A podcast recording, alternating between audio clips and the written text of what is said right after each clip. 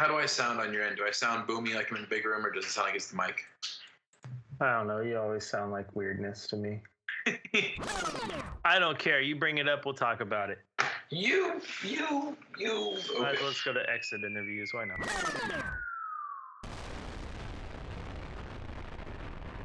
It's all just locked. It should be some sort of restore that has to be done. Deactivate it. Deactivate and then reactivate. Should I restore license again, or you think it's uh, Yeah.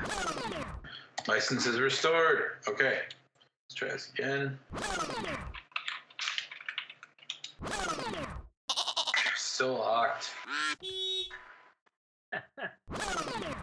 I know we're supposed to be doing a pod by now, but I just, re- I just really want to know that this works. Check. Go. What's go to your notifications? Is it is it still installing everything? You don't have like access to network connectivity. That's that's probably exactly what it is. It's probably just that it only installed the essentials. Yep. Yeah.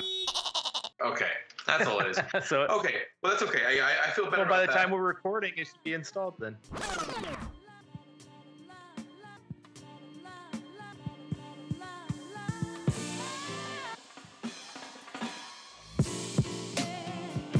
Hello, Rip City, to all of you in town and out of town and in every corner of the interwebs. Thank you for tuning in. Here with you from Mud River, my name is Keith Feltner Smith, and here with me once again, as always, the on-time Hawaiian, the master of segues, the Mr. Professional, the Christopher Joseph Burkhart. What is up, sir? Man, even even today when I'm running late, I'm on time. That's beautiful. It's always you're always on time, especially compared to me. It just works that way. I say, I was I was running late and I was still early. hey man, there's been a lot going on. Look, we had a we had um uh, just for a throwback to uh, uh, uh, previous episodes, and actually I can say this now as I look out the window here. It's snowing. We've had a lot of uh, a lot of distractions, a lot of things going on with uh, uh, the, the crazy ass weather we've ha- had out here. It is April 12th, and both on April 11th and 12th, it uh it has been snowing, giant ass quarter size flakes outside, and that is weird. I I'm I'm confused by. I, I'm, I'm not actually like I'm not acting like all the delays are on the weather, but I just wanted to bring that up first. It's it's it's it's crazy. It's awesome, and it's uh I don't really know what else to say about it. How's the Climate how's the change is a myth. Climate, yeah, exactly. Yeah, global warming, not a, not a thing. Certainly not. Hey, look, it's get we, we have snow out here, so obviously global warming is not happening. I mean, come on, use some common Yeah, sense. It's science. Obviously, obviously, the person who started uh, global warming as the rallying cry wasn't a, a marketer in their former career. what awful marketing that was. All I know is I had six inches of snow yesterday in the afternoon, which was the weirdest damn thing I've ever seen. It's crazy. and it was fluffy and beautiful and my children loved it um, i was half tempted to just go up into the storage and get the christmas decorations back out just to to complete the vibe you know get get everything like i was like yes I, I was singing jingle bells and freaking all the other christmas carols and oh yeah i was ready to put lights back up on my gutters baby i was i was here for it I'm, I'm ready for spring, man. I'm ready for for nice weather and, and getting outside. I'm wearing my Blazers shorts in here right now. Hey, my daughter today goes to school and she uh, is wearing a t-shirt, and I'm like, babe, you gotta you gotta put on a a, a long sleeve shirt because it's it's cold outside. She's like, but I wanted to wear this t-shirt really bad. And I'm like, well, you gotta put on a long sleeve shirt. And so her and I get into a fight, and she just starts like crying. I'm like, what is wrong? She's like, I just want it to be summer, and I'm just like, Oh. you poor thing, you poor thing. Oh, you're ruining the, your kids' dreams, Chris. Tell I them, to, know. tell them to dress for the weather that's outside, not the weather they what want it an to be outside. absolute jerk. What a jerk. beyond the weather, we've uh we've I guess actually no, because of the weather, I lost power here for a bit. You lost internet. Now today my internet's been spotty, so hopefully this all holds up. We chose a great time to have some uh very strange, absurd early spring snow and and uh, you know internet problems because there's been some things going on for the Blazers. We've actually had a surprising amount to get to as far as Schonz and exit interviews and some strange stuff with Ant. This this this horse the, the the horse was put out to pasture, baby. it finally came to a merciless end. yeah, the season has finally uh, finally wrapped up. We will talk about all that in just a second. But first, everybody's favorite game, everybody's favorite segment of all segments on any podcast anywhere that does segments. Love hugs and hate mail. We've got you know last week uh, I, I reversed it since it was just me doing Was the it solo intro. I, I went the hate first, got that kind of out of the way. Yeah. Was it was it worth it? Did you work it? Did you put your thing down, flip it, and Flipped it reverse and it? reversed it. Yes, yes, that's exactly what happened. Uh, tell the listeners. of the pod. Chris, you're here for it. So, what is your what is your love for the week? Hey, the love goes to dun, dun, dun, dun, the Trailcaster community, baby. Discord popped off this year. The socials have been good. We're trying to start the YouTubes, but none of it is possible without the support we get from the community. And I, I know that when you when you got me on, Keith, here uh, at the end of last summer, I, I'd thrown the, the idea of Discord out to you, and you're like, "What? What's a Discord?" like I've heard of it, but I've not, I haven't used it. And you know, we got on there and started a thing, and that community is has grown to you know 50 members strong, which uh, to a lot of people sounds small, 50. but to me, I'm like, dude, we started it from scratch and got people on, and it's been a great experience, and had some uh, great Blazer conversations throughout the year, and it makes. Uh, and we had some real kind words from from the fans and the listeners in, in there just the other day so it makes the time that we put into this all worth it to know that people are listening and people are enjoying it and people are liking the community we're building there so the love goes to the trailcasters community because you all are awesome That's a great one. Yeah, like it's it's been a- it's been a fantastic time uh, building that whole thing up. Man, I didn't even realize we'd hit 50. We should have had some celebration for that, honestly. But uh, yeah, we we've got some uh, some old school diehards uh, like Team Mom Tara joining us. Um, Rocky Classic is in there. Uh, some of the, the Twitter the Twitter Blazers legends. Uh, getting the conversation going as far as uh, with other podcasters like Tim and Alex from Unbiased and, and Bus and Bucket. Uh, Brandon McIntyre always bringing the trade scenarios, always bringing the uh, the, the, the trolling, kind of poking at me. We've had a lot of fun, man. It's been really like honestly. If, if I was to look at this season, you know, real quick, not trying to go too far off on a tangent here, but it's worth it because it's all about the love. Uh, if I'm looking back on the season and all the things we've added here on Trailcasters, we've got you as the new co-host. We've got Discord. Uh, we've got the YouTube channel uh, started up and hopefully, you know, kind of gaining some steam soon as well.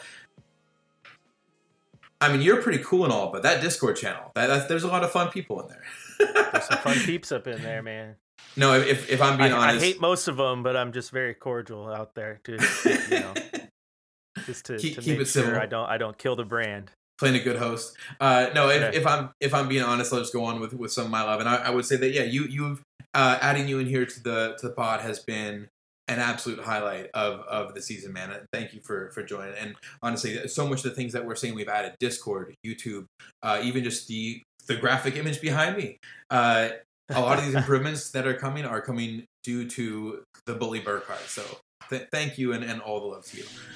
Uh, Aw, to keep you from feeling too awkward, I'll just keep mo- moving right along. Sending the love to Keljin Blevins and his family. He welcomed his daughter Soraya into the uh, into the world just recently. So always fantastic to, to hear about that kind of news. Always exciting to uh, you know just, just yeah to expand the family, to expand uh, the the community and the nest that we all have here together. Hey man, we pick we pick on on Keljin, we pick on CJ Elleby, but I, I I hope that if if these players ever come across this and listen, that uh, whenever we talk about them, we're talking about it in a basketball sense because that's what we do, and it's you know for you know both of us working professionally in this thing, like that's my job is to talk about it. But people, it's very easy to forget like these these human sides of things. These people are just like us. They go to work every day they come home they want to be with their family and when you get to do something as special as add to the flock and you know welcome a child. That's that's pretty awesome. So again when you're talking we could talk about Keljin Blevins and where he fits on the roster and all that forever and we can have differing opinions. It's cool but one thing you can't differ on is the fact how awesome it is uh, to be a dad. So huge congratulations to Keljin Blevins for that one man. Very much so. And I'm just gonna say, uh, I've been listening to a whole bunch of podcasts recently. I've had a long list, a very long queue. I've been catching up, uh, including uh, your your other podcasts or, or non podcasts that we talked about this morning on Discord. uh, uh, just two fans, and it seems that someone may have some other news. Uh, uh, uh, you know, it's similar to Keljin's news here that I thought was pretty cool to hear about. And I know I, I almost don't want to include this in the love section. I want to include it in the hate mail because they didn't break the news here on Trailcasters. But keep it uh, in the hate mail. Keep it for the hate mail then. Keep it for the no, no, mail. no, it's all love. Nope, keep it for it's the hate mail. love. No, Keep no, no, I know. You either say it right now or I'm going to say it. You, you say it. You got No, anything you go, Chris? you're you're you're no, it's, it's it. not You hate mail. I couldn't. I couldn't possibly put it No. in the hate mail. It is all love. You teased because it. I heard that you, sir, are expecting an addition to the flock. Hey, look at you using my terms. That is true. Burkhart baby number three is uh, in the oven at the moment. That's awesome, dude. Congratulations. Congratulations. I'm so excited for you. Oh, thank you, thank you so much. Oh man, I, I yeah, I just, I'm, yeah, I'm, I'm sitting here like, all trying to like, I, I, had- I, yeah, like just trying to like not re- put that out there too early. I wanted to text you so bad when I heard it You on the, should've, on you should've. First off, I'm glad you were listening to our other pod. of course, that was great. Shout So, the, so the, the, the yeah, the two co-hosts on Just Two Fans are I go way back with them. Though they are good buddies from my Oregon marching band days back in you know 2009, 2010, and, and known those guys forever. And so they have that segment at the end of their podcast that is you know buzzer beater where they just say something random that's on their mind or whatever. And it was it happened to be my week, and the, I oh I threw it on them. They had no idea, and they were shocked. They, I don't, I don't, don't know if they included the whole thing in there, but they were shocked. It was it was great. So I'm sorry you found out that way, Keith. No, gonna no, tell you too. it's, it's okay. I'm just giving you a hard time, and it's not not bad at all. But I'm no, just it- glad you're listening. I'm just glad you're listening to the other pod, baby. That's support right there. Of course, man. No, no. Uh, I, I, I'm sorry that I don't know the dudes' names. I know they came in. I Actually, actually, they were some of our early Discord supporters as well, right? Did you bring some? of hmm That's a. Yep, Eli, Eli, and Jamie. They don't participate, but they're in there to give us our Yeah. numbers. no, it, it's it's appreciated. Hey, helped us reach 50, right? So congratulations Yep. to us on that one. But no, they, they've got a great thing going over there. Uh, it's not basketball oriented, but if you're a sports fan, just want to hear about the rest of the kind of sports world and sports culture, check out Just Two Fans. Chris is the obvious uh, guest star on there. But yeah, it's it's a good time. Uh, they've shouted us out before. You've made sure they did, so I want to make sure we return the favor and shout it back to them. I, I always enjoy listening to other people's projects, see whether it's uh, Just Two Fans, Unbiased, Busted, uh, Blazers What from Terra as well. It's nice to see, it's nice to hear what other people are putting out. So you know, it's, it's how we all grow together. But yeah, shout out to Danielle, both, both for for putting up with your as well as uh, bringing along that that that third Burkhardt, third little Burkhardt into the world. I'm excited for you guys. So yeah. Well, thank you. Yeah. All right, moving on. Hugs for this week. Do you have any any hugs? Whether it's the sarcastic kind of hugs or, or just someone who needs some support. Oh, my hugs go to the rest of Rip City. The love went to the Trailcaster family specifically, but the hugs go to the rest of Rip City because you did it. You lasted through this season. We made it. as bad as it was, what was so fun about it was like somehow you, you being the, the Rip City faithful, found a way to make it worth it, to make it fun, to find Yeah. something to cheer for, whether it was tanking or roster moves or you know th- there was so much to talk about you and i talked about this in a text message just the other day keith how it's how how it's great how first off shout out to bmac i was like after after he had those very kind words uh, for us on the discord i text you i'm like i'm ready to record right now and run through a brick wall dude. Like I, I- I was i was so hyped right? But Yeah. but the thing is like we did re- we did uh, good numbers as a podcast. We grew the the Discord. We had people engage with us uh, on socials, and that was in the middle of one of the worst seasons in Blazer history. The worst season in almost two decades. Like Yeah. that that is ratings like awfulness. Like when you're working like like you know when we were content creators at NBC. Like when you're working uh, for a company like that and your team tanks or your team is playing poorly, then you have you struggle to get numbers. So to grow a community and and do all the things we've done, growing this brand and doing all this cool stuff. Like again, just back what I said about the, the Trailcaster community itself, just Rip City as a whole, man. You rally, like you find a way to make the season interesting when there's no reason that it should be. And so the hugs go to you. Y'all deserved it. Big hug. We did it. We get to actually focus on the draft lottery now and what happens. Like Right. oh my god. it's awesome. So Yeah. hugs to Rip City. Yeah, it, it's I, I actually had the same hugs going. It's it's the the fans in Rip City that have put up with this season, that have crossed the finish line uh, with hopefully more sanity than not uh, left in the uh, left for 'em. Th- This at the same time, like let's let's give some hugs to the team as well. Uh, the front office, let's say, this has been an impressive tank job. This that that is not necessarily an easy path uh, to, to take as far as like convincing everyone involved to kind of you know uh, uh, keep going the same direction, like keep keep the keep the ship going. But it's uh it's like you said, it's it's been a season like none other. Do you have any hate mail for the week? Or does did anyone draw your ire, Mr. Burkhardt? Uh, I'm gonna preemptively send hate mail. Preemptive hate mail. My my my preemptive hate, which might be justified hate by the time you post this in three weeks. I know your timeline. My hate is going to the Minnesota Timberwolves, the Los Angeles Clippers, or the San Antonio Spurs. Whatever of those three teams gets the chance to. We know the Spurs will for for, for sure. And if the Spurs fail, then it's either the Clippers or the or the Timberwolves. But if all of those teams fail to knock off the Pelicans and screw up Portland's chance at that second lottery pick, the entire city of Portland will be pissed off at you. So I'm Yes. I'm going to to jump on that train and for for Rip City. I'm fighting for Rip City here and sending preemptive hate to those three teams if they can't get the job done. That that is a that is some very good hate actually right there, man. News flash, as I'm sure all Blazer fans have heard by now, the Pelicans made the playoffs. They got through the play-in tournament. Blazers will not get their draft pick. This changes pretty much everything the Blazers plan to do this summer. Chris and I recorded this episode before the game last night, so we will get into all of that next week. But if you can stow your anger just for a little bit longer, be patient. We got plenty more to talk about with Bill Schonely's retirement game, the exit interviews, and Anfernee Simons not being in the top 25 under 25.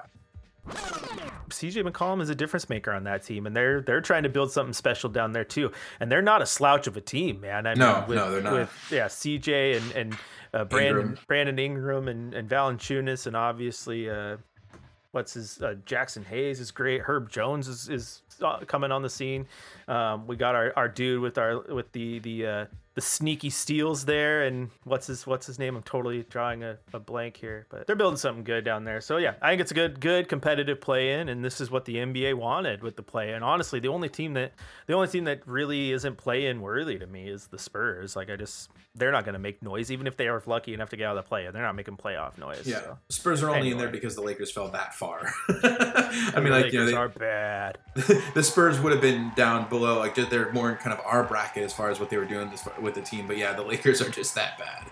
Um, my hate mail does not go to the Lakers this week, though. They've got enough of hate mail. We we we're gonna pass on them. I'm sending my hate mail over to Matisse Thybulle. Uh, if you heard about some of these, uh, some of the stuff going on, on the East Coast, uh, or sorry, Eastern Conference. Look, I I've over the season here, I've talked a bit about Harden, about Kyrie, about the Ben Simmons stuff going on.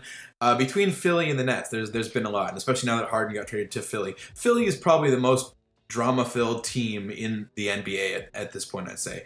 Uh, the latest being Philadelphia 76ers will be facing the Toronto Raptors in the first round. Toronto, being in Canada, has laws uh, about simply not allowing unvaccinated players into the country. So if uh, you know this comes down to a spot where you can't really you can't pull an Aaron Rodgers here. You cannot lie about your vaccine status and and get by.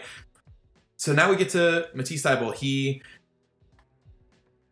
got his first shot apparently, and word is this is just hearsay around social media stuff. Word is that after he getting his first shot, he was informed or realized that you could still get COVID or transfer COVID to other people despite having the first having the vaccination. So he decided never to get a second. Uh, a lot of the word at first was saying that oh he just forgot to get a second, which is you know its, its own level of dumb. But at this point, it sounds like uh, the impression at least is that he decided not to get a second shot because he realized that even being vaccinated uh, would not stop you from transferring the virus. As if that is enough to ignore other benefits such as you know the the lesser symptoms, the lesser likelihood of transferring the virus, even if it is still possible. Lots of other stuff. Uh, I- I'm not trying to sit on this too long. We have more more fun and important things to talk about, especially for Blazers fans. But again, this is it's just so stupid. It's just another level of dumb to be a multi-million dollar athlete, a key player on a team that had hopes at title contention. And yeah, they've had a lot of other things derail that, but James Harden and Joel Embiid should be enough to to push Philly into uh in in like at least past the first round. But if you're gonna miss one of your key role players in Matisse Thybulle, uh, because of something as dumb as deciding not to get the second shot when you've already committed to one. So it, like the the Kyrie Irving stuff we've talked about earlier in the season, Kyrie has a, a, a principled argument whether he's sincere and earnest in it or not. He has made a point of saying, "I'm not doing it for this. I have I have a principle and I'm going to stand by it." On a certain level, I respect that, even if I think he's a total moron for what he's actually saying. Matisse Thybulle, if you get one shot, then it means you're not opposed to it that way. And then to simply say off with the second shot because it's not hopefully as, as it doesn't make you invincible, doesn't make you as immune as you hoped. That's ridiculous. It's so stupid. It's so dumb. Putting so much money and title hopes and all the rest on the and all your teammates, uh, it's it's absurd to me. Uh, I will take a breath here. what are your thoughts, Chris? Uh, I think it's weird waters to wade into. Uh, this stuff is is to a lot of these people is is it's it's an extremely personal decision, and and um, there's things that in people's life that I think definitely change how you view those things. For someone and to be eh, like Matisse Thybulle, like to be uh, in his early 20s, right? And to not have kids. And, and like, I can understand where you think differently than someone like you and I in our mid 30s or married. Or again, I have two kids with a third on the way since you broke the news to Trailcaster Nation. So, um, I, am just saying, just personally, I, I've just got to a point where uh, I respect your decision if you actually have a reason to think that way. Like when you're but just saying, "Oh, I'm not gonna do it because I just blah blah." I don't know. It's it's all tough. I just don't want to get outraged over it. From no, a sporting perspective, though, from a sporting perspective, I would be irritated because I would be like, "Dude, like we need you. Like yeah. n- you're you're you're like everyone else. Like you you you." There's so many players in this league who didn't do the Kyrie, didn't do the Jonathan Isaac. They right. they were on the same boat in the fact that they didn't want to get a vaccine, right? And yeah. it's it's also extra weird with when you are an athlete like these guys because you are at the pinnacle of human fitness. Everything you do is absolutely monitored. The the food you right. put in your body, the amount of workouts you do, every little thing is monitored. Um, that's why it's no surprise to me, having done bodybuilding in the past, that the bodybuilding community has a very very high percentage of anti-vaxxers in that community because they're all I trust my body because they're so in tune with like oh, what I okay. eat, what I eat, when I work out, this and like which I always think is weird because then they go take protein right. that aren't plenty, FDA, plenty of other things they're putting that aren't there. FDA regulated. But you get the point. Like like yeah. you've been so bred to just be so in tune with everything that goes in your body, so it makes sense that athletes would be like that as well. Um, but there's a lot of athletes, Keith, that said I don't like I don't want to do the vaccine. I don't feel comfortable with it. But if it gets me on the floor and my team needs me on the floor, I'm gonna take one for the team, so to speak, right? Yeah. And yeah. so I, I, do think I do think uh, that part of it is is definitely interesting. But hey, man, I, not, yeah. no sweat off my back because you know what? Blazers are fully vaccinated they're playing. Blazers are. Have this there you problem. go. So. There you go. Yeah, like uh, you know, we don't. I don't even. I don't need, even need to fire back. It's it's it's weird to me. It's weird how like it, to get one and not the other is the strangest thing in the world. But yeah, you're right. Blazers are fully vaccinated. That's the the real highlight. What I do want to get into is uh is is the Blazers highlights from the last week and change. We've got some controversy over Anfernee Simons' placement in the young players that are on the league. We've got the exit interviews from the end of the Blazers season the other day. But first, let's talk about the last game of the season. We played against Utah the other night. More than being the last game of the season, more than more than being kind of the last chance to see this uh, ragtag roster we've been enjoying for the latter half. Ragtag, uh, ragtag City, baby. rag, there you go. Hashtag rag, ragtag City. I like that. April 10th was the final game for Bill Schonely. We talked last week that Schonz had officially announced his retirement. Uh, so fan appreciation night here, the last night of the season. was all about Schonz. Then at halftime, you get to the Schonz tribute. They they had a, a tribute video up there showing his kind of you know career highlights, the the montage from from back in the day. Sean saying "Rip City" for the first time. Uh, they had a, a lot of you know different moments around kind of as more him as the ambassador. They they they had a, a nice little bit too where they had Schonz wife Dottie on one side. They had a bunch of foreign players on the other side. It was a great, great moments. We had Nurk bringing out flowers for the pair of them. We had Dame coming out as well. It, was it was a nice send off. Chris, what what memories do you have of Schonz? Do you have any sort of special uh, uh, events that you're gonna kind of keep in the front of your mind? No, because I think what is really interesting here and is just a testament to how good he was and what he meant to this franchise as a whole is the fact that Brian Wheeler took over for him in like 1998, I think it was. So I was 12. Um, um I don't remember because I mean I don't remember listening to uh, the Schonz on radio. Like for me growing up, it's like Brian Wheeler was the voice of the Blazers. So there's an entire generation, uh, like you and I, who are you know grew up Blazer fans. You're a season ticket holder. Um, you've been to every game over the years but like you don't have a lot of memories of Schonz calling games. But he's an absolute legend to you. He's an oh, yeah. absolute Blazer legend. And to me, that's twofold there. It goes to show you how uh, important he was to the franchise from day one, which is absolutely phenomenal. And secondly, I think it goes to show the res- like the respect that the organization, um, and especially Paul Allen, uh, you know, allowing him to still do things with the team um, after you know he stepped down. And granted, there's some quote reasons you know that led to the change of changing of the guard over there.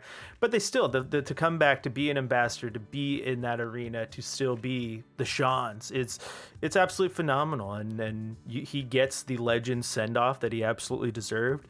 Um, one of my favorite pictures of the night was seeing my my very good friend Travis Demers taking a picture with him. And it's like you get the you know the the present day voice of the Blazers with the you know the the guy who started and kept that like created that seat and gave Travis that chance in the long run. So uh, that's pretty cool. Um, and so yeah, I don't have like a lasting memory of him per se. Just the fact that like he's the Schonz, and that's all you need to know. He's the Schonz. Like, he's, yeah. he's he's he's absolutely he he is Rip City.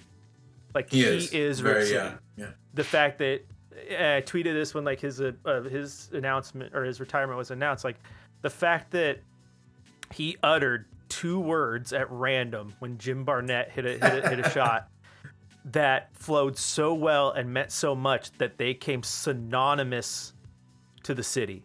They became Blazers basketball, right? right? Like, yeah, like completely. Over the years, people have tried to replicate it, right? You know, Grind City, Clutch City, Buzz City. But it all started right there with Rip City, baby, and it didn't even have like, like you're like Buzz City, yeah, they're they're they're Hornets. Buzz makes sense. Like, yo, the the, the grit and grind Grizzlies, like, oh, Grind City, make Rip City. What the hell does Rip City mean? But if when you said that in 19 you know 77, yeah, what does Rip City mean? But now, Rip City, it it has you're wearing meaning. a shirt that you're wearing a shirt that says it right? It's, it's, it's, uh, it's, on the court. It's it's been on the Blazers jerseys. It's rips. It's the the official hashtag of the team that hasn't changed since hashtags became a thing. So that is Bill Schonely, and that's what makes Bill Schonely's uh, career so so spectacular. Because a hundred years from now, if the NBA is still around and we're all gone, uh, our grandchildren's grandchildren will be saying Rip City, and that's pretty damn awesome. One of the last piece that I found interesting about this whole thing uh, during Schonz uh, night on Sunday, his phrase when he said it on the court at the end, like after his uh, speech, and he got the whole audience kind of say everything together, as well as what they're putting on the back of these little uh, Schonz heads. Uh, the phrase to him, I've always heard "Rip City, baby," just like you said. Uh, that's kind of you know, "Rip City, baby."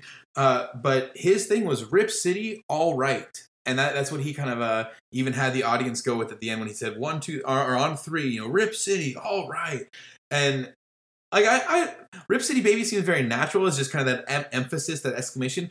But I kind of enjoy All Right as this kind of it's very kind of like laid back, mellow, like Portlander, that's, hipster, that's, Northwest kind of vibe. Rip City Baby is in the moment. Rip City All Right That's that's retirement talk right there. rip City. All right. All right. All right. The Schonz abides. The Sha- the Schonz abides. That needs to be a shirt right there.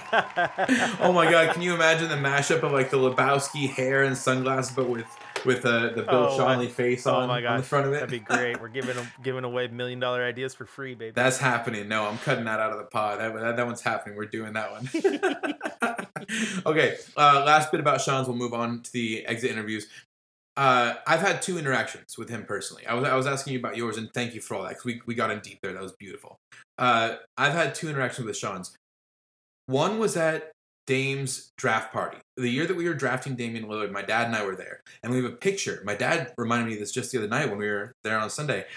We have a picture of Schonz uh, in in the lobby. I think they've kind of remodeled this point, so I don't think it's really the same setup. But it was on, I think, the club level, right where you have that big kind of a arc of of windows overlooking Portland.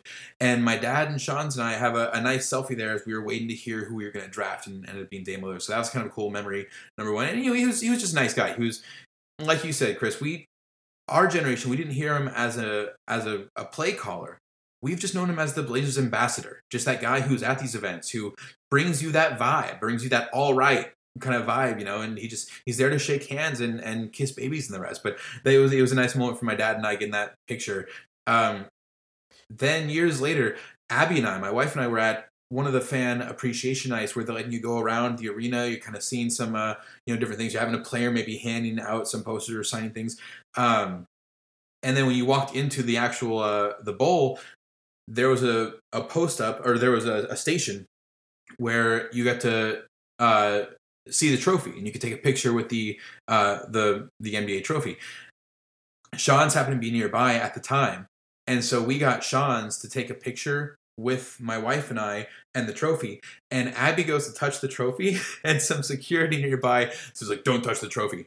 And Schonz kind of lean, uh, Schonz kind of leans in for her and goes, "You go ahead and touch the trophy. It's all right." So you can see in the trophy, she's got, or you can see in the picture, you can see in the picture that she's got her hands on the trophy, and she had his permission, and no one was going to tell him otherwise. It was mm. great.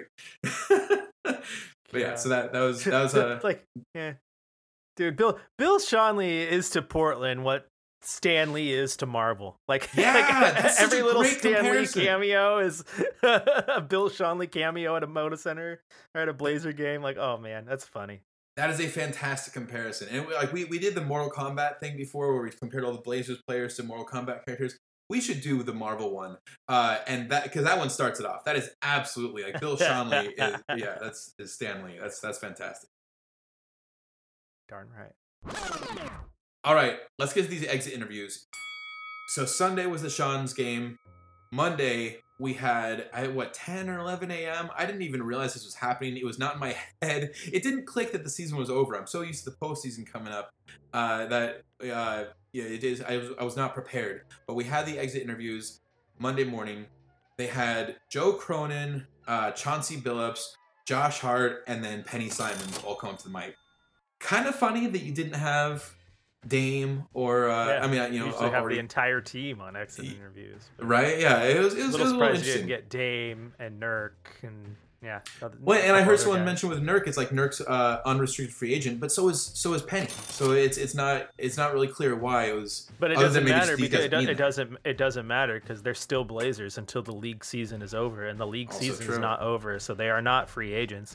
And you've done it every single year. Like you still you still had um, you still had exit interviews with uh, like the Al-Farouq Aminus and Mo Harklesses and this and that, even though you knew they were they were leaving. Like So so you sound you sound irked about this. Like, is there a reason that you can think of, like for for it's not necessarily not necessarily that I'm irked. I just think it's weird that um, I just think it's weird that you didn't have the entire team uh, readily available. The Lakers did theirs on the same day, and they they ran down the gamut. They had the whole team, and usually the way it, usually the way it goes is is it's like the whole team is made available, and it's like, do you who do you want to talk to? Like, uh, so it's like you have a regular exit interview and then PR comes in. It's like, okay, so we're obviously bringing these, this, this. Do you guys like, do you guys really want to talk to CJ Elleby? Do you have questions for him? And like everyone's Right, like, no. And he's like, okay, we, we don't need to bring him out. But usually on, I mean, especially on an exit interview, even like, dude, like Damian Lillard should have been made available. Yusuf Nurkic, obviously. I think Joe Ingles is one that I think a lot of uh, reporters would have would have liked to talk to about you know his prospects. Um, coming with the team. Obviously, Justice Winslow, I think, is another one. I think fans probably deserve to get a nice, good, in-depth uh, interview from. Uh, yeah, Benny, some of these guys Benny, that maybe we Benny don't see next year. Yeah, like Benny Ma- Buckets, Macklemore, yeah. exactly. Um, so yeah, I, I was actually a little bit surprised. I mean, obviously, like you, Portland reporter and like no one really needed to hear what uh, Reggie Perry had to say or, or anything. But but again, Trendon Watford, Greg Brown, I think that I think fans would like to listen to, to them because you know they they grew with this team this year and, and could be part of the of the team moving forward. So um, yeah, a little shocked. It's the first time I've seen it not um, done like that. So uh, I don't know. I don't have an answer for it. Interesting. Yeah, I, I, I, had, I had thought a little bit about it. I just kind of wrote it off almost like, oh, they're probably on vacation or something already. But you're right. Like they, they are still under, I mean, contract as far as being part of the team. Uh, uh, And Still that, that is, season. especially when you think about the Lakers and the horrendous season they've had. Yeah, let's take a quick moment to trash on the Lakers. Just the way that that has fallen apart. And I called from the beginning. I said this team was too old to actually be any good, and I'm glad it fell apart the way they did. But to have, like you're saying, that whole team, you're saying showed up for for Pretty sure commentary. they did. Yep, right down the Yeah. line. Uh, that's that's a little strange. It's a little weird. And the reason if- exit and the way exit interviews are set up normally, Keith, it's that um, the whole team is there anyway because now that the season is wrapped up, they can officially do everything. So they go in, clean out their lockers. They usually Mm. have they usually have a exit. That's why it's called exit interviews because they have Mm. their exit interview with the coach and general manager. And then it's usually after their exit interview for the year with their staff that they come out and do the final press interview. right. Um, so, uh, like in, under normal circumstances, like seriously, like, so you said that started at ten o'clock.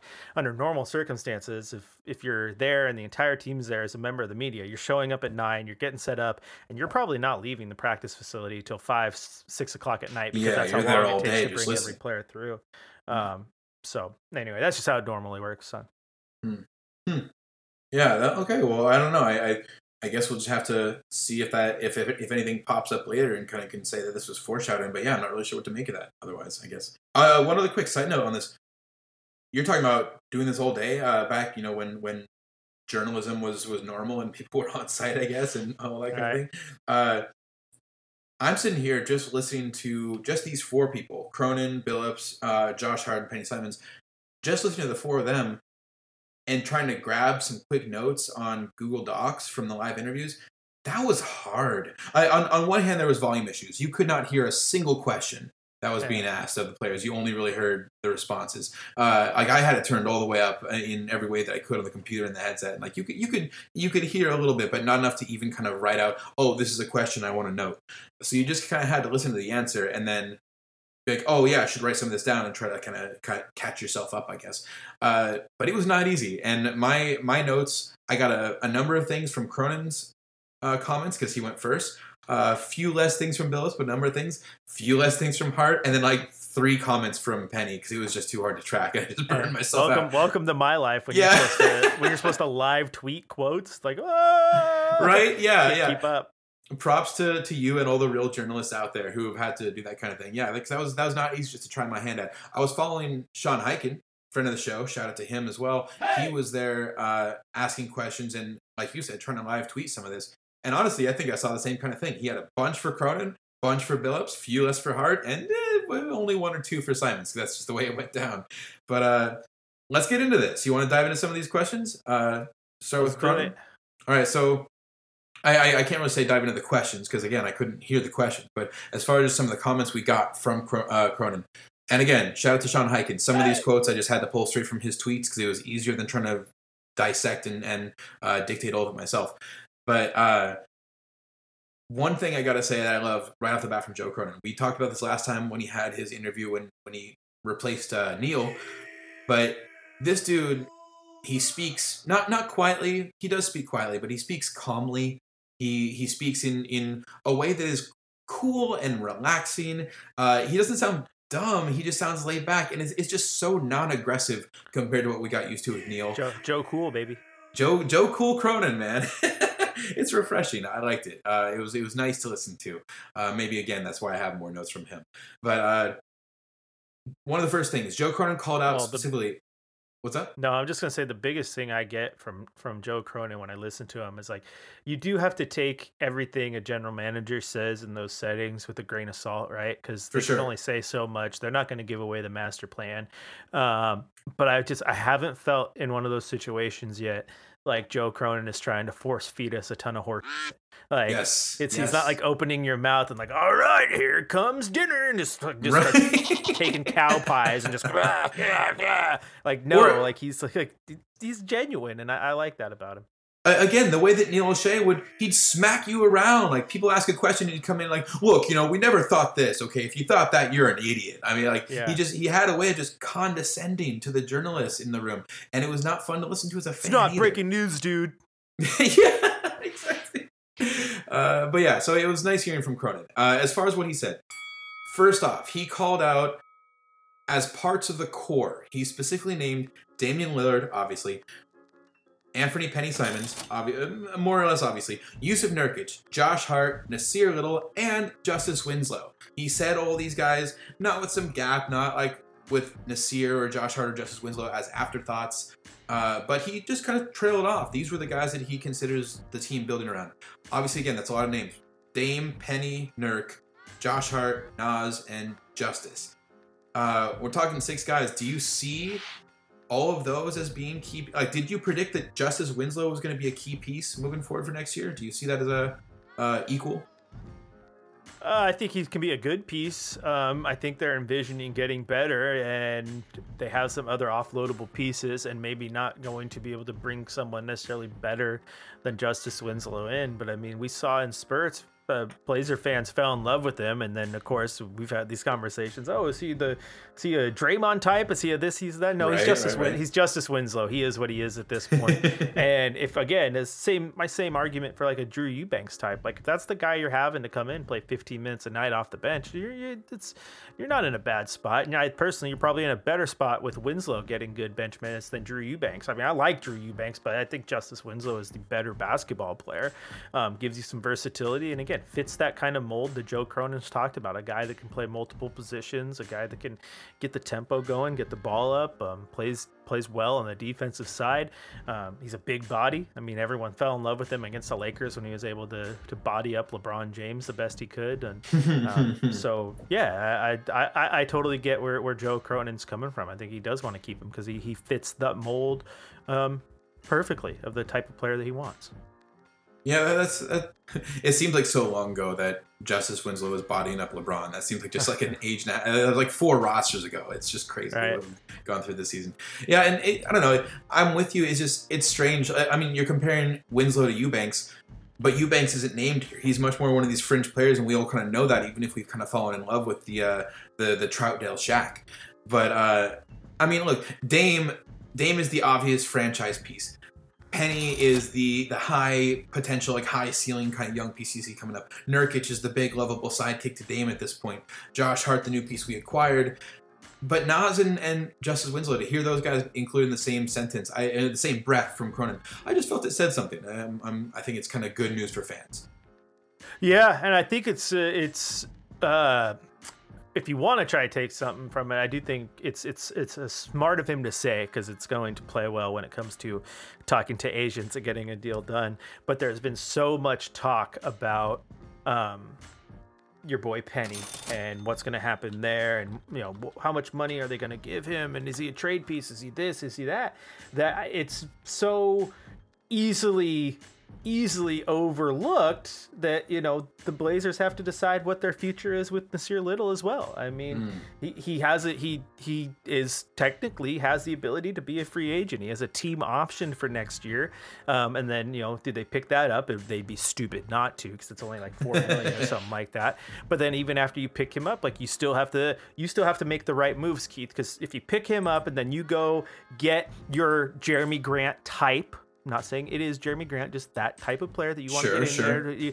And then you give Ant big money, you sign Nurk and this and that, and now you've you've you've used all your cap. Well, now you run into the next offseason and you're like, okay, now what do we do? Do we do we trade Nasir Little at the trade deadline? Do we try to free up enough cap to be in a good spot to, you know, give him the money he deserves? Are we okay paying luxury tax to give him his his big raise? So I I think the fact that he says he sees him as a piece could, you know, I think it's almost like a little bit like we're gonna pick that option up, give him one more half a season to show us what he got because we want to keep him around. We just want to make sure he can prove it again. So yeah, Yeah. little things there that they still have to they still have to figure out with Nasir. But again, we've talked so much about Ant that you you you tend to gloss over the fact that Nasir's future with the Blazers can be very much in question as well.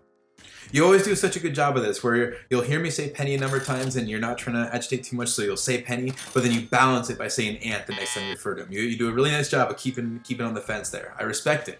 I I respect it. do may what I do to not piss you off, and then I call him what his real name is. I may not agree with you, but I respect your right to uh to to, to stay on the fence. Uh, all right, so yeah, so let's let's talk about some of these players you mentioned.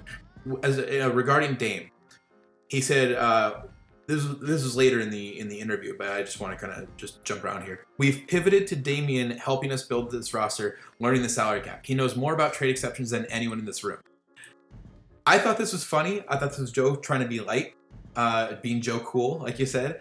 Uh, but I've seen some fans kind of respond with a bit of friction about this, saying to, to, to say that Dame knows more about trade exceptions than anyone else in this room, it, it, it made it sound like Joe's not taking, like Cronin's not taking his job seriously, not not knowing the cap is. I mean, come on, like that's not a real take, right? That's not how we're feeling. No. He's, Hi, I'm the general manager who has the interim tag, and I'd really like to become the full, full general manager. But the guy who plays point guard knows more about the cap than I do. Like, It's- it's not what he's saying exactly. Uh, no, I think he was looking probably at the people across from him, at the the the me's of the world who think they know it all, saying this guy knows his stuff. He's not just a basketball player. He knows he has done more research on the cap than you guys have, which Right. probably fair. Um, and I like it. I know that there's a lot of people I saw on social like that's not how you build a team and blah blah blah. Like, dude, like I think it's crazy to think that the star player or your best players aren't involved in some sort of roster construction because Right, right. They should you want to you want to play with the players that you have chemistry with that you know you want to play alongside um, while everyone picks on LeBron James for the hiccups that he's had uh, he has made it work right I mean it was it was the friendship that brought him and D Wade and Chris Bosh together in Miami. Like Yeah, yes, yeah. Dwyane Wade was was part of build, bringing them there, but still, it was that friendship and the chemistry that those three had that made them go build that team. And then, unlike other stops, like he built, he had great pieces around him with you know the not a washed yet Udonis Haslam and Mario Chalmers. so it's like it can work out. Um, and so I like that. People get mad like that's not how you build a roster. I think you have to. And I think for for for Damian Lillard, I think it goes a long way because there are or had been situations where he I know I, I know this has uh, had openly uh, stated to Neil guys that he wanted to play with and then it, it- those guys ended up being right there for the taking and Portland never pulled the trigger on getting those guys so and and one of those guys that the long rumored to that Dame had wanted to play with was Aaron Gordon and the uh, Nuggets went around and got him for nothing and he turned into be a very uh, a very pivotal pivotal part of that rotation. And it's like people can look at him and be like, "Oh, his numbers are down from when they were in in Orlando." It's like, yeah, no, he's playing a, alongside Nikola Jokic, who is the the guy. He's not the center guy on a bad team anymore. He's But got again, value. Aaron Aaron Gordon would have been a great fit next Yeah. to um would have been a great fit next to Dame. Now you go back to the rumors about how Portland uh, or excuse me, uh, Orlando wanted CJ, and that was probably the trade that was going to happen with CJ for Eric Gordon, and Neil didn't want to do that, and blah blah blah. And here's the deal: as much as you like Josh Hart, like getting Aaron Gordon at that time for CJ McCollum is a better Yeah, return than that's Josh Hart for. CJ McCollum. Unquestionably. So you would you would have been trading your starting guard for your starting small forward. What you ended up doing is trading your starting your starting two guard for a guy who was very likely to be like your your your best player off the bench. Like like so uh, it's just interesting. So the fact that Joe Cronin says I'm I'm listening to Dame and he he's helping us going to build this roster. It's not Joe Cronin saying what Dame wants, Dame gets. I almost Right. think it. I almost think, if anything, it is, it is a swipe at the previous regime saying, when our stars give us input, we're not going to brush it to the side. We're going Yeah. to listen and see what we can get done. Yeah, we're not dismissing them as idiots. We're going to say Yeah. they know what they're talking about. Yeah, we're gonna and again, I think I think there's something to be said for this. Like I said, like it's easy to knock LeBron, Keith, but he's again, he's also made it work. I Yep. mean, the guy has championships for a reason. He Yep. he and had he not had to run into the greatest basketball team we've ever seen outside of the Chicago Bulls in the Golden State Warriors, he'd probably have more titles. Like he what four straight trips to the freaking NBA finals? Like it's it's it's it's it, he's got it it's, it's, it's easy as he is to pick on and hate on like his record speaks for itself so um yeah and i trust i trust dame dame has always talked about guys in this league about and uh, not in the concept of like hey i like this guy he's my he's my bud but in the sense of i like this guy because I, I like what i could possibly do on the court with him I like what we can um, do. He, yeah, he- totally. he looks at a lot of things through a basketball lens, man, and that's Mm. it's it's pretty cool the way he does. So yeah, I think it's a cool thing to hear from Cronin. It's a now now it comes down to the execution part of that. Can you can say all the right things, but can you execute on this plan? Um, and you got to remember, we've talked about this before. Do you build around Dame? Are they going to trade Dame? Because you can get a lot for him if you do trade him. I think you I think you just have more uh, wood on the pile, so to speak, of of the Blazers proving that like you are our guy still, Dave. We are not. If we're not moving on, we're not going to start building around Ant. You're here. You're our guy, and if you want guys to come in, we're going to do our best to accommodate you because we want to win with you. I, I just don't see that as a bad thing. Yeah, yeah, exactly. And that's not to say that the uh, Josh Hart trade was bad, because at this point No. in time, because the Aaron Gordon trade would have happened probably two seasons ago, and at Right. that point, CJ's trade value was was higher than it was this season, just because of I've said before, just how drastically and uh, the Just timing. guard position has changed. Yeah, timing, all that stuff. So. Um, yeah, it's not that the Josh Hart trade was bad because Josh Hart has No. proven that he's a very good fit on this roster. So getting back to some of uh, Cronin's other comments, you, you mentioned also like saying this stuff about Dame. Uh, he's saying that he knows so much.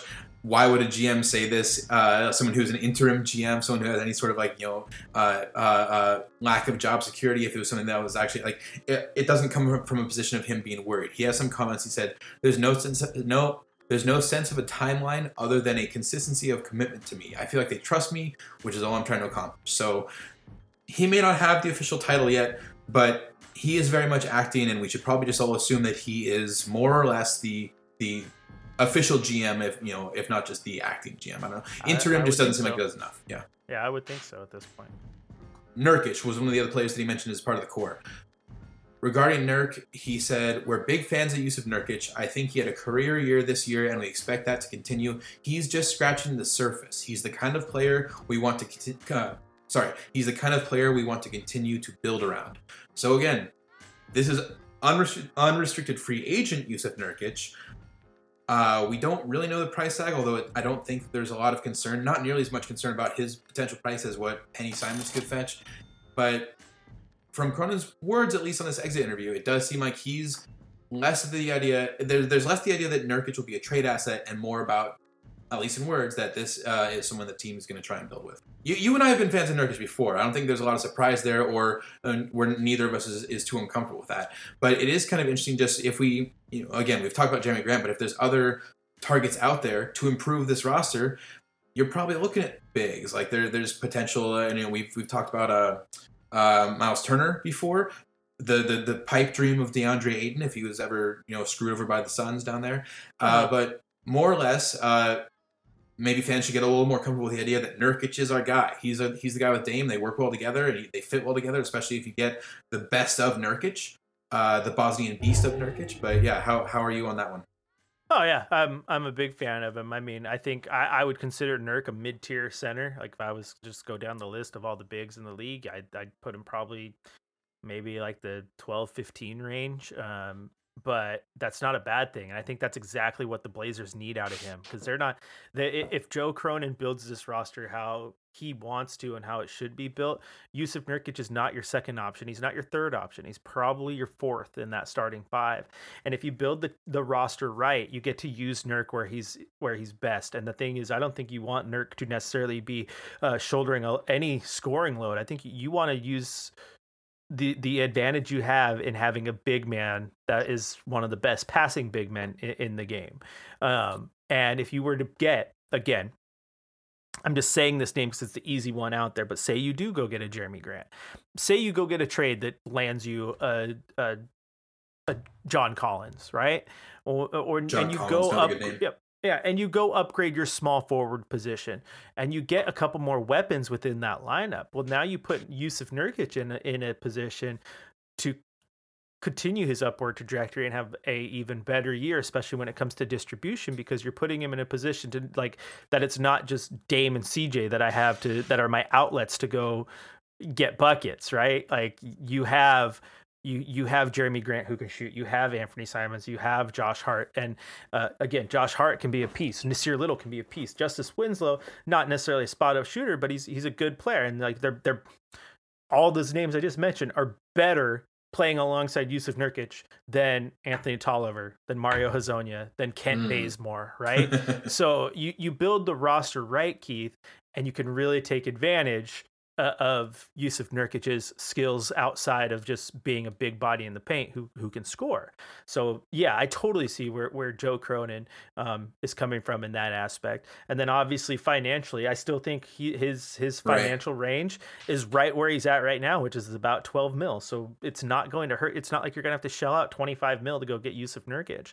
Now, if you go, you know, Miles Turner is going to want money in the long run, and this is like Mm. this. So it's like, are you in a better situation to have a guy who's a better defensive big in Miles Turner, but is going to probably end up costing you a lot more in the long run, or do you go with the guy that has already been here for a while, has a great rela- relationship with your star player, and is not going to hurt your pocketbook and Right. allows you more flexibility in the end? I think Yusuf Nurkic returning to Portland as long as he wants to, and the team gives him the money he wants. I think that is this the easiest decision to be made if I'm Joe Cronin. Do I Yeah. want Yusuf Nurkic? Yeah, I want Yusuf Nurkic. Yeah, eh, like we talked about this a lot with the uh, CJ trade. The need to make the CJ trade was the idea that if you can get a guy who does 75, 80% of the production at 50% of the cost, that is a better deal. And that's kind of what Nurkic is. When you compare him to someone like Miles uh, Turner or elsewhere, he's going to get. He's going to demand less money, at least the way the contract is set up now. He fits well in the system here. He, he may not be the perfect rim defender, but the, the passing is a key weapon if they can learn to utilize it better than we've seen in the past, and with better pieces, like you also mentioned. Yep, absolutely. Uh, so, as far as those pieces, beyond the ones you mentioned on the team already, Cronin was asked a question about the draft class coming up and the draft picks we have. What kind of is the plan? Uh, right off the bat, he says still evaluating, which is probably about as generic as you can say for just like stand by, no comment, not answering for now. Uh, but he did. Uh, he he uh, expanded on that. He said, from a basketball perspective, I think it's a solid draft. The depth of the talent is intriguing to me right now. Uh, and then he, I can't, don't remember exactly what the quote was. He said he's open to drafting players or trading picks depending on how. Uh, the keyword was maximizing the picks. He wanted to make sure that they maximize what they did with the picks. And then he had the final quote: "We want to win. We want to be really competitive next year." So those are Joe's words, Joe Cool's words. There, I'm going to keep using Joe Cool. I like that one. Uh, wanting to win, being competitive next year. Talking about maximizing the picks. Yeah, um, where it becomes really interesting if Portland does luck into getting in that top three, because now there's a lot of value in picking a player, but there's also an, just a Mm. ton of value in trading that pick. Um, I still think Portland is very, very smart if they're in a one, two, three position. Um, but I think Jabari is the best player right there. gives gives me a forward that's going to be very very versatile as he builds, and then trade that second pick out. Um, maybe you trade both of them. Like if you had to trade both picks and that nets you a John Collins type. I would do it because John Collins is a perfect fit for this team. Like, I don't know if I'd want to like I like the fit, but I don't know if I would want to trade both those picks for Jerami Grant, but I would trade both those picks for John Collins, right? Um, and I think that's what he means by evaluating because at this point of the year, I think uh, you're really sitting down to evaluate, but your big board's already made. Like you have Right. an idea of the players you like, you have an idea of the players you're going to come, you're going to bring in, um, and it's all about where you end up in the lottery. So uh, I think this was a little bit of hinting that maybe they're not sold one way or the other. They're not necessarily sold on pick, they're not necessarily sold on trade, but every single avenue is still open. Which again, you go back to Neil Olshey and a lot of that was like, oh no, we have a pick, we're going to use it. Like, Yeah, like, right. so, uh, so I like that. I think Joe is, is smart enough to know the value of uh, that those picks are going to bring. Uh, I don't know if there's a whole lot else they wanted to touch on from Cronin. Oh, though, oh, here's one other thing. Uh, he talked about at the very end that the Blazers have hired a second international scout. He said it was a goal of his to bulk up international scouting, but again, when you read the actual words said here, to say the Blazers have only now hired a second international scout, that would mean we've been operating with just one. And as has been pointed out to me uh, online, I think Sean Highkin mentioned as well as some others, to have only one international scout, when you look at the t- the international talent in the league, seems a little irresponsible. Is it not? Very, very. Yeah, I want I want you, you one person, to scour all of yeah, Europe. he's like all of Europe Right. and Africa, like international. yeah. We're talking everything outside the states. I'm here. just saying, yeah, yeah, all, yeah, and yeah. I'm gonna need to go to China too. Go to China. Yeah, they're- yeah. They're building some athletes, and yeah, that's not the best, uh, best look. Hell, even even FIFA allows me to hire three scouts when I play the video game. So, Oh, really? Yeah, that's that's crazy. So again, hopefully, hopefully that leads to us discovering some awesome international talent going forward. Uh, some some fun people to learn about, some fun other cultures to learn about, and have fans Shit, of dude, connect the- with from there. in the modern NBA, Keith, I'd almost I'd put more stake in my international scouting than my local scouting because my Yep. American scouting does itself. You have you Yeah. have you have college basketball, you have March Madness, you have you have all these prospects You have a whole on, system here. on TV like every single day. But I mean, I saw you know there's an article with that Nikola Jovic. Don't Right, right. with Jovic, not Jokic. Yeah. yeah, who is a you know, a seven foot wing who's you know, people are high on. No one had heard of him till someone tweeted about it. But it's like, like again, Benedict Mathurin, like a, a guy that I like in the draft. Like people know him. He played him played in March Madness. He's he's a good wing and, and Right. this and that. So no, I'd put a lot more stake in trying to get those those names that I don't know because it's worked out so so well for so many other teams. I mean, you look at a team that um, obviously has done their international draft scouting, but dude, like I know people had said the name because draft was coming up, but still, people are like, "Who the hell is this Luka Doncic kid?" Like his, his, his tape looks good, but like, is he really gonna be good? Like again, and he ends up being one of the best players in the NBA right now. Again, Nikola Jokic is the best center in the NBA uh, in the debate, at least with him and, and Joel Embiid. And again, Arvydas Sabonis to tie it back to Portland is one of the best big guys to ever play the game. Uh, Drazen Petrovic is another international guy.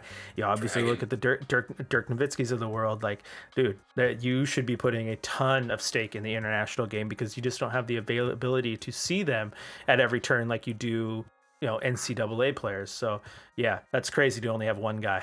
So at the very least, it's one more sign that Cronin is smarter than Neil. Uh, let's move forward. That's enough about Cronin and what we got out of him. Uh, squeeze enough juice out of that orange. Uh, no offense to Joe, he's not an orange in any bad way. It's just you know, just a reference. Uh, Chauncey Billups started off the interview talking about how he's known Cronin since high school days. Uh, he had some some interesting kind of praise for clean up the culture here. And again, like you said before, I feel like this is a pretty direct dig at maybe the uh, the previous regime that that Chauncey came in underneath. Um, moving straight on from that though, he did mention again, like you you said earlier with the the thoughts on Cronin. Chauncey said Joe Cronin sought my advice for a lot of the new hires, as far as the, the staff and some of the other people around the office. Uh, he didn't have to do that. We're doing this thing together. A lot of people say that, but don't act that way. He acts that way. I just thought it was kind of a cool thing for Chauncey to note right off the bat that, again, like we said, Joe Cronin seems to be very much about bringing in uh, a, a, somewhat of a democratic mindset to this, like talking to Dame who is he interested in? What who who does he believe in? Kind of what does he know about the situation? Talking to Chauncey in the same way, like what kind of players do you want in here? Uh, so yeah, that's it's exciting. Good change of pace. Yep, for sure. Now, now as far as those actual players, uh, there was a question about bringing in defensive players. Chauncey said, more important than the individual thing, individual defensive talent, is the engagement. It's more about our team concepts and our team principle. Uh, referred back to his, he referred back to his Pistons days, saying, "I wasn't a stopper. There were other players that were better defensive indiv- individual players, but he was always in the right place. He knew how to move his feet." So, again, this if we talk about a system, uh, systemic change or systematic change, not really sure which. Let's go systematic. Uh, if we're talking about a systematic change here from what we've seen previously under Stotts and uh, being all about the offense and kind of the freedom to take your own shot, it seems like Billups is really going to be focused on the defensive kind of team defensive principle. So, which is interesting. I mean, a good offense doesn't lead to good defense, but good defense leads to easy mm, offense. So, I like it. Great point. Um, I like that. I also like. I also like Chauncey Billups' quote that you just brought up there about him not being a defensive stopper because a that means he's smart enough to truthfully analyze his own skill set, right? And obviously he's going to do that whether he's a player or a coach. And secondly, I think the biggest thing in in today's NBA is there are not many one-on-one shut you down defenders, right? Right. right. Um, you look defense. you look yeah, you look at the Golden State Warriors who doing their right. during their run was when they they were the best defensive team in the league. Um, and they had a really, really good one in Draymond Green. They obviously had a really, really good one in in Klay Thompson but they built their greatness off playing within that unit and just like uh, Chauncey said, being in the right place at the right time, communicating, getting guys to, to move and rotate. And I, I think you're going to be able to see that because, like I said, you've started to see it with with guys like guys like Justice Winslow, guys like Josh Hart. Josh Hart, again, he's not a you know totally destroy you one on one defender, but you watched enough of him this year. He's he tends to be in the right place at the right time, communicates well with the guys around him. So it's those little things, and not to mention if you can start to work on that communication, you're going to get a better defensive performance, hopefully, out of Damian Lillard too. Because again, now you know where to be. It's like I said when we had uh, old Team Mom on, right? And Shout how yeah, she's talking about the, the, the turnovers and defense and what's going on, and how I said like I think a lot of it is got when, when you had guys like Zach Collins, like you had the talent there, but when your coach was an offensive first coach and necessarily didn't bring in a ton of defensive ph- philosophies, you didn't have the knowledge base to back up that talent. But now, if you have a guy like Chauncey to start giving these guys the knowledge base, well, then you're going to get the knowledge base to make up for lack of talent on that side in some players. And if you can get them to buy in and play a team defensive game, then again, I think you're going to be able to see a, a very good performance from the Blazers in the long run. I'm not saying they're going to go be the best defensive team in the league, but uh, better than 28th is an improvement. so yeah, you don't have to be best. I, I like, you what, just, I, just I like what I see from from Chauncey. Yeah, I, I think it'll be nice. Uh, it's uh, I'm I'm looking forward to it. I, I love defense. I love ball movement. We've seen a lot of ball movement and defense with the young guys. I'm curious how much the ball movement sticks around when we have more stars, just because they tend to play different than than younger guys who don't really have kind of the, the credibility to, to play like the stars do and kind of get a lot more of the, the touches. But the defense should stick, especially when you hear about when you hear things like this from Chauncey.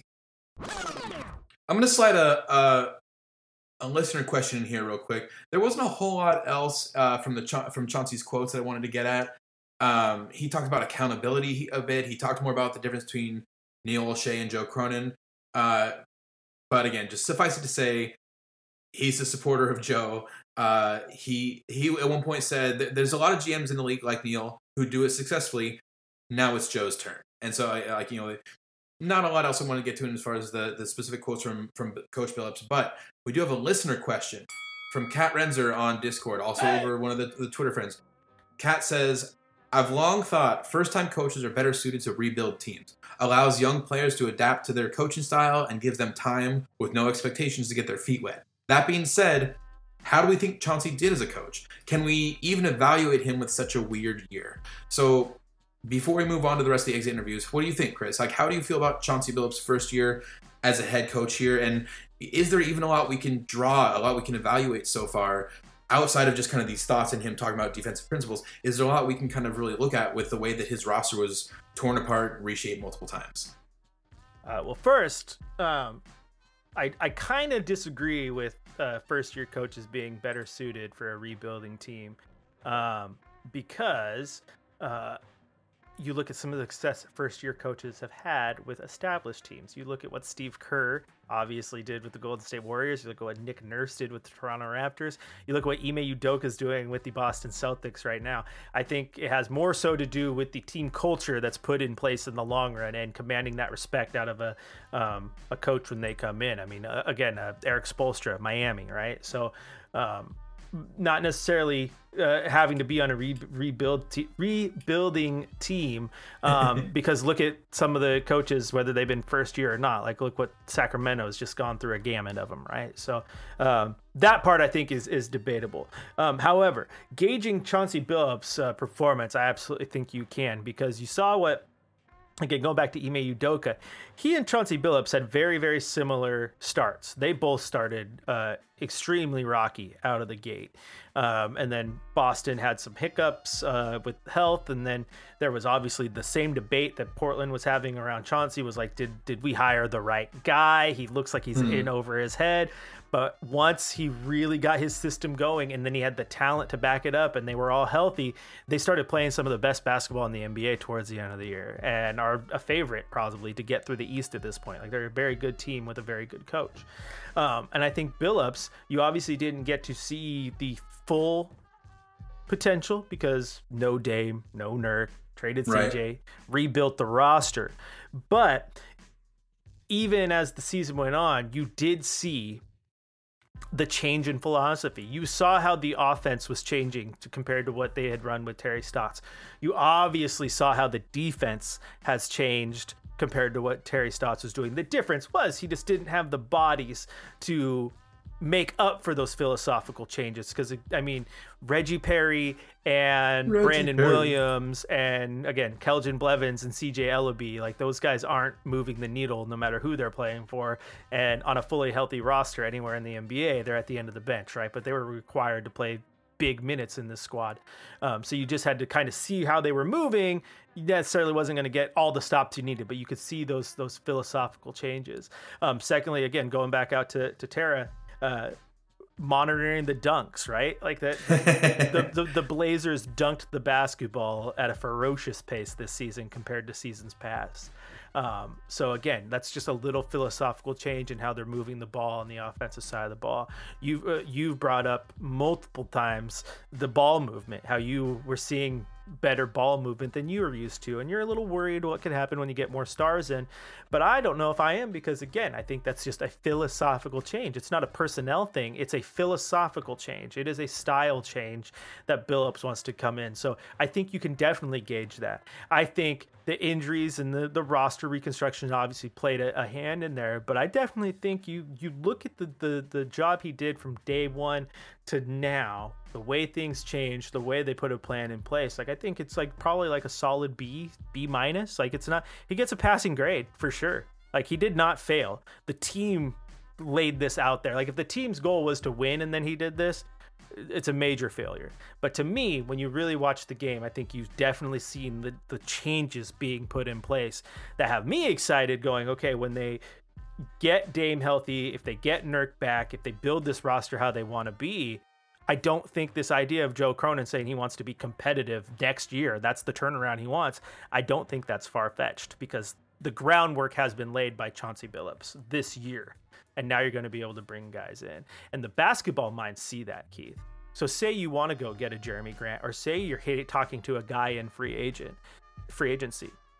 I don't. They're not going to look at Portland and say, "Yeah, they had the worst year they've had in 16 years" or something like that. They're going to look at how Coach Billups coached those guys on the floor, and they're going to see things that you and I do not see whatsoever. Right, But right. they're going to see them, and they're going to pick on him. So yeah, I definitely think it's it's a solid B minus to B grade for Chauncey Billups. Could be better. Absolutely could be better, but did not fail on this season. I like that. I, I don't even know what to add to that. You you yeah, that was an excellent summary, sir. Uh, no, for for real. I mean, it's he, he I I think what Kat pointed out as far as it being hard to evaluate him after such a weird year, that that's that's a lot of where I've I've fallen. It's it's been very much still kind of a wait and see feeling, but yeah, I, I I think you're right. There's there's there's things to be optimistic about. There's signs uh, that it's going in a direction I want to see it go, uh, and that, that he has you know he should have the ability. Hopefully, when he has a good roster to, to keep doing what he's been doing this year, that we I- the, the things we like should transfer. Yeah, and I think another thing, Keith, that should not go understated is despite loss after loss after loss, uh, despite just taking this player out, taking this player out, that team was having fun. Yes, Like you Very still saw important. the re- Dame was on the on the court. Um, uh, Nurk was there. Like they were still cheering. They were having fun. You saw them mic'd up with uh, your boy Benny Buckets getting all excited when Larry Nance and and CJ Yeah. came back and said like, the, despite all the losses, the team was having fun. And I think that's a big testament to Billups. Even if the team says it's rebuild time, it could be very very easy to lose that locker room at any point.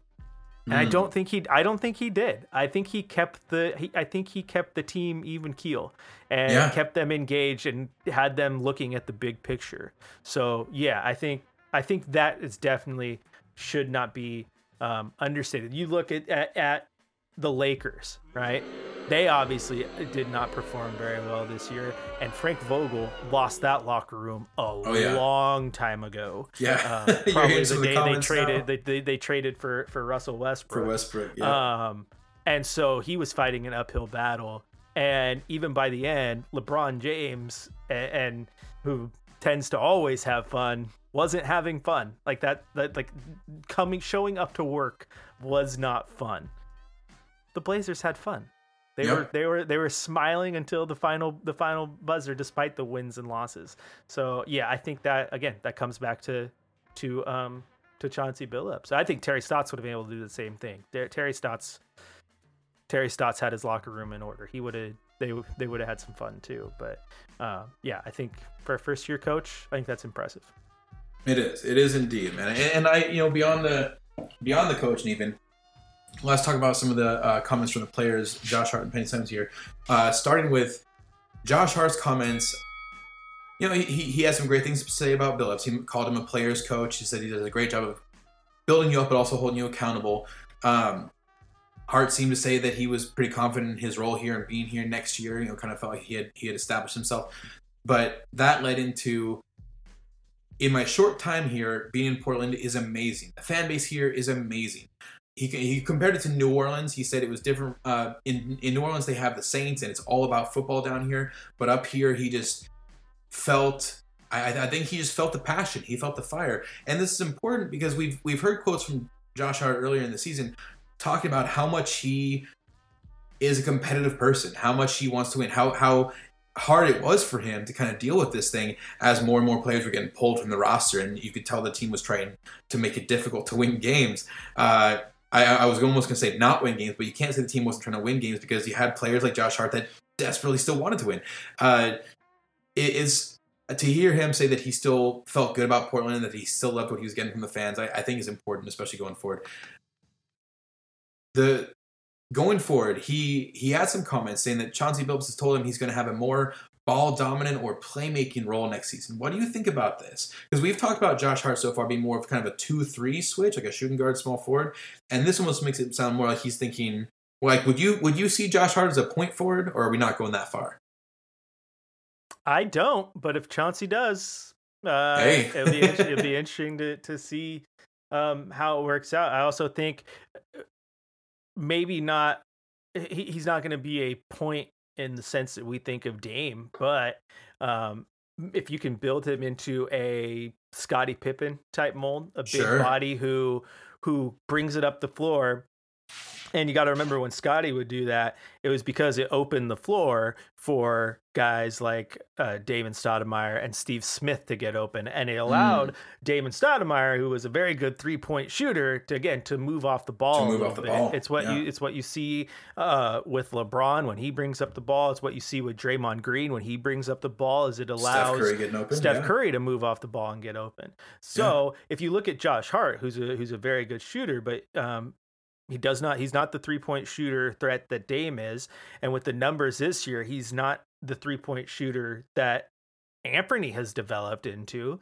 So if you can get into situations where you trust Josh Hart to to run with the ball in his hand, then you allow a guy to distribute the ball to your two best shooters rather than having your best shooter always Right. distributing the ball to your your second best shooter. It basically opens the floor. Yeah. uh, to give you a, a much better scoring option in the long run. So I would love to see this, um, and I'd also again I think these are some something that I thought we saw before he was out with the quote injury because he wasn't hurt. um, but I- I'd also like to see uh, Jusuf Nurkic right. get the ball in his hand as a playmaker more rather than The pick and roll yeah. and roll like get get make him a passer because again you, you want the ball in Dame's hands you, you absolutely do but if you can find ways to be efficient when it's not in his hands and again when your best shooter is is is passing the ball to other shooters you've eliminated one of your best shooters in that Right. process so um yeah I think I, I see what Billups is trying to lay down here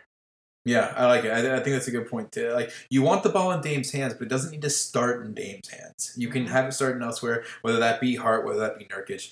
And you know, again, like we we talked about the defense being, you can feel confident in the defense being a a, a, a pillar next year of the new team because of what Billups has said. Maybe that uh, that playmaking, the the ball movement, the assist that I was talking about, wanted to see more. of, Maybe that can be a pillar too if you're talking about having more playmakers like this between uh, Hart and Nurkic. Good news hold on Uh, last bit for for Josh Hart. The two last bits, just kind of more on the lighthearted, lighthearted side of things.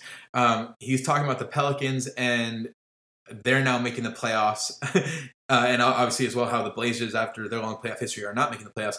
He said it honestly it pisses me off, man. Not as much in reference to the Blazers, but I think referring to the Pelicans, how he was there for years with no playoff uh, opportunities, no playoff success, and uh, and now they're they're kind of pushing there again. Pelicans aren't in the playoffs yet. There's they got to make the play in, or they're in the play in. They got to make the playoffs, but.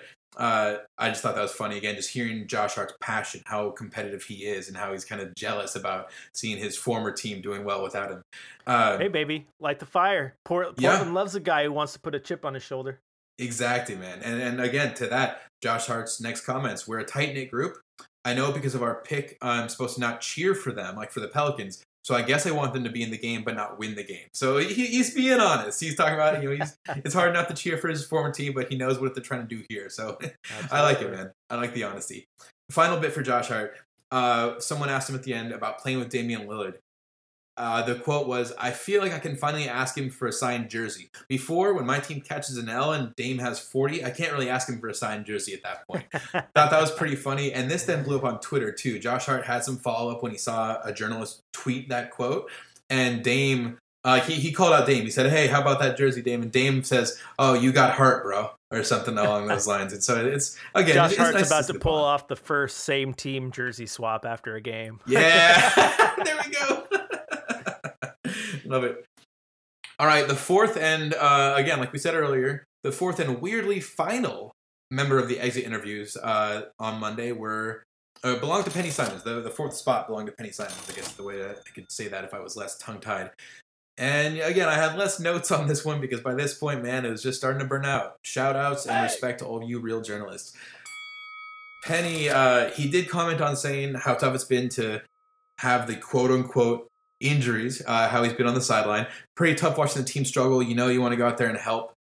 Regarding his free agency, uh, the, the, the, the exact quote was We both have a mutual interest in coming back, referring to him and the team. I'm pretty sure it will get done.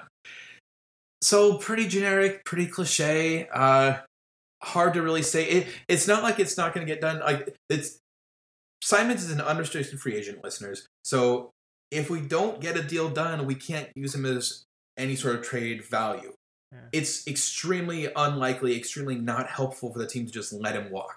So you got to imagine, in that sense, a deal will get done. Whether that means Simons will be a future uh, part of the team, or whether he's someone that is still kind of being considered for trade packages, who knows? Uh, but what, what do you think, Chris? I, would you say it's pretty much a done deal that he at least signs a contract with the Blazers, or do you think he's going to walk? Well, not necessarily, because I think there's teams that can uh, afford to pay him a lot of money, and then Portland has to consider if that's worth matching. Um, Hmm. uh, and if that's the case, I think Portland should match because I think it make just means that he's still a tradable asset. Maybe not a long term piece anymore, but he's still a tradable asset. Um, but the thing is, like, oh, of course he said that, you know, I have mutual interest and I want to resign. You guys hate on him uh, because everyone is a, a jilted lover here, but uh, LaMarcus Aldridge said he wanted to be the greatest Blazer of all time. I only bring that up because no one ever comes out in their their end of season press conference or tells me to like, yeah, I'm an impending free agent next year and I'm probably going to sign somewhere else. I Yeah, really I'm hate out. it here. It just doesn't happen. That, you- like, it doesn't happen. So, yeah, yeah, so it's, it's generic. shocking. It's cliche. Yep. Yeah. Okay. Nothing. Nothing really there. Um, I did find it interesting at the very end, or maybe again not at the end. At the end of my notes, Simons had some comments about defense. He said he thinks he can defend the opponent's best player, then still come down and be an offensive option, like a release valve on the other side. Uh, he, I believe, has some comments about Billups putting him in a position to be tested, to make mistakes this year and grow from it. It, it. That wasn't the direct quote. It was cool the way that he he was kind of implying that he knew he was kind of thrown into the deep end a little bit. But the point was to see, you know, like, how to handle these different situations. And there's no doubt he's grown. He's there's no doubt Simon's a better player now, much so more than he was entering the season. Even though he didn't have a very consistent role throughout the year, He, you know, was missed the entire end of the season after having a huge chunk for a while around the trade deadline. Uh, guarding the opponent's best player, though, little overstated. Is that a little much? Do you expect Let's, to see uh, Penny Simons show guarding some-? You've shown some improvement, but uh, let's uh, not get over our skis here. there it is. Uh, yeah. I, I I I like the confidence. I Yes. absolutely do. Um, Ant is not guarding Giannis. Ant is not guarding LeBron. Right. Ant is not guarding Kawhi Leonard. Um, not guarding Julius Randle. Not guarding Kevin Durant. Not Not, guarding guarding Jayson Steph. Tatum. yeah. Ant is is not guarding Nikola Jokic. Um, Ant is not guarding Joel Embiid. the point is, he's he's he's not the guy you're gonna call to to guard the best player on the other teams. Again, I think that's where you get um you get value out of a guy like um Josh Hart, and you get value out of a guy like Justice Winslow. Um, because again, you're gonna get beat up, and so you have to just decide how bad you're gonna get beat up. And like what I mean by that is Justice Winslow isn't going to stop Joel Embiid, but he's going to make it hard for him. You can slow him Um, down. Right. Josh Hart is not going to start stop Giannis Antetokounmpo, but he's going to make it harder than Anfernee Simons would.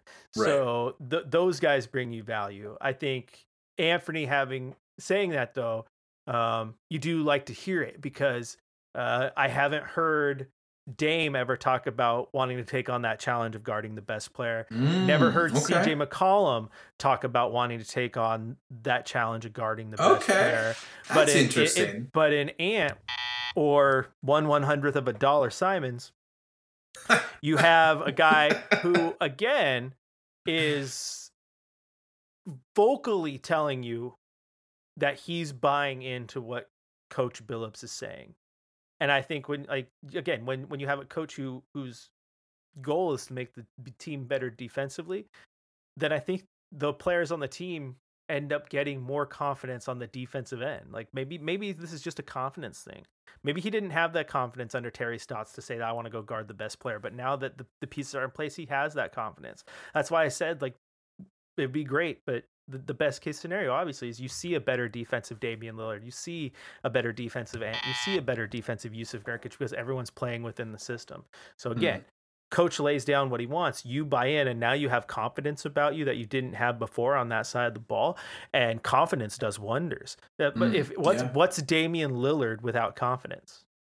Like he's got a good shot, but not the ability to pull up on a on a whim and shoot it from anywhere because he he's going to question himself every single time he shoots the ball. But he doesn't. He has confidence on that end. Confidence is Got part it. of the equation. So I, I I like the fact that he says it. Again, I, he's not stopping Giannis, but I like the fact that he's put again putting that chip on his shoulder. I, I do like that. I love it.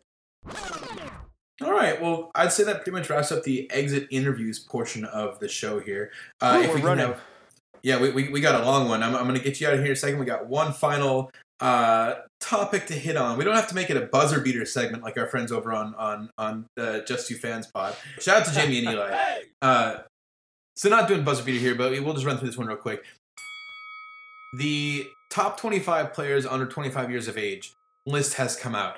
Anfernee Simons. Uh, this is on ESPN Plus, by the way. If you have a membership, go and check it out.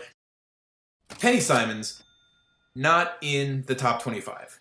Yeah. Blazer fans obviously irked at this. A lot of Blazer fans have, you know, uh, been, been been trying to figure out like like where he falls uh, elsewhere. We've discussed this on Discord a bit. It's been a really nice discussion actually back and forth, both about his position where he should be in or out of the top 25, his price going forward this summer, considering uh, his position on such a list. What, what do you want to throw in here, Chris? I, I've, I've got some I've got some thoughts, but not trying to run this whole thing down. Well, uh, it's just this year. There's seven players on that list who will be 25 or older at this point next year, so he'll be on the list next year. Oh, that's a good way. Well, that's a way to look at it. Okay, that's a good little uh, asterisk to put on there for sure. Now, I saw the hate on um, on Blazer Twitter. Like, how could he not be on there? This and that, and like, this is where I've had this conversation with you. This is where I get like Ugh, sometimes when I have conversations with you crazies, mainly just you. but it's like we have to get the ability to take off our rose colored glasses, right? And try to just actually evaluate what we're seeing on the floor. And if I were to look at this list, this is what I told you on Discord is if I look at this list, I would say there's an argument to be made to put him in the 20 to 25 range, but the the 20 to 25 is Jaren Jackson Jr., Tyrese Maxey, John Collins, De'Aaron Fox, and Jalen Green. And of those five, to be the only one I'm really debating, do I would I take him over Ant? And the answer is you know, maybe is is Tyrese Maxey. Uh, he's he is a huge part of the the Sixers' success. is a is a good defender. Um, he's averaging almost 18 points a game. Like he's he's I think he's, he's I think he has one of the, the lowest turnover ratios in the league as wow. well. Um, hold on, let's see. Yeah, he's one of the least turnover prone guards. He averages 3.65 assists, uh, a 3.65 assist to turnover ratio. So um, then you get in that conversation. But again, Jaren Jackson has proven that he's going to be and is already a very good big man. He's, so yeah, would yeah, you take him over Ant? I think a lot of people would. Would you yeah. take John Collins? I think a lot of people would. De'Aaron Fox is a starting guard in this league, and he's the fastest player in the league, and the dude is a stud. I think you're taking him over over Ant. And Jalen Green is putting up numbers comparable to Ant. The difference is Jalen Green is a rookie. So I do not think that Anfernee Simons not being on that that top 25 is disrespectful to Anfernee Simons is in right. any way. Because that is a damn good list of players. yeah. To think so that Luka really, Doncic and Ja Morant are under 25, even right, I think those two are just like just straight up stars across the league, no matter what age you're talking about.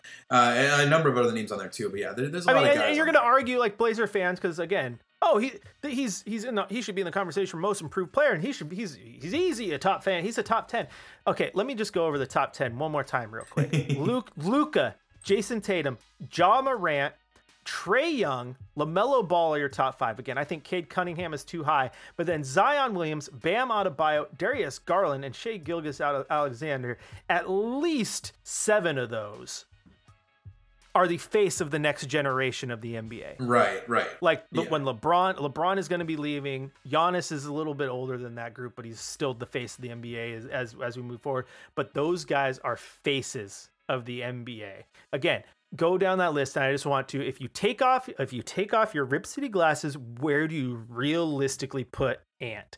And again, I think he's right there 24, 25, maybe 26, 27 as you go down the list because there's some other names that didn't make the cut that are in that conversation. Um, like like Robert Williams, like an OG Anunoby, who is a very good player, and Portland should really, really, really try to get this offseason.